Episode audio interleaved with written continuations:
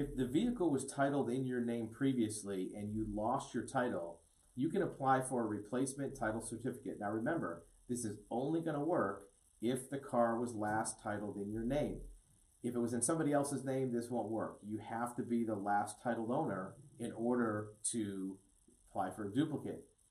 If you apply for a duplicate, it has to be done in the state where it was last titled. So if you moved, you have to send it in by mail to where you used to live. Remember, if there's a lien on the vehicle, even if it's paid off, that is probably still going to be showing in the title record, meaning that you have to also attach a lien release letter with your application to that state.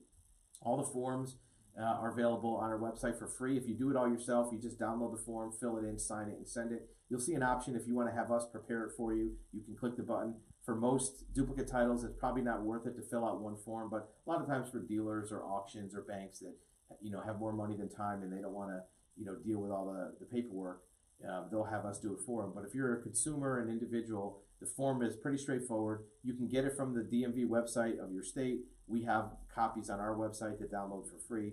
Just print it. Be very diligent on filling out that form because any one wrong error, check the wrong box, it'll get kicked back. We have in our video library instructions for every state how to do it, so we recommend you watch those videos to make sure you get it right the first time. The cost is very nominal. Some states are as low as $2 in Texas, Georgia's $8. Most of them are 10 or $15.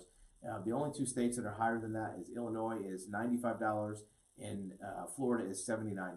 But any other state's going to be in you know the 10 to 15, sometimes $20 range to get a duplicate title. But it has to be in your name, and you have to make sure you get a lien release letter if there was ever a lien on the vehicle, even in the past.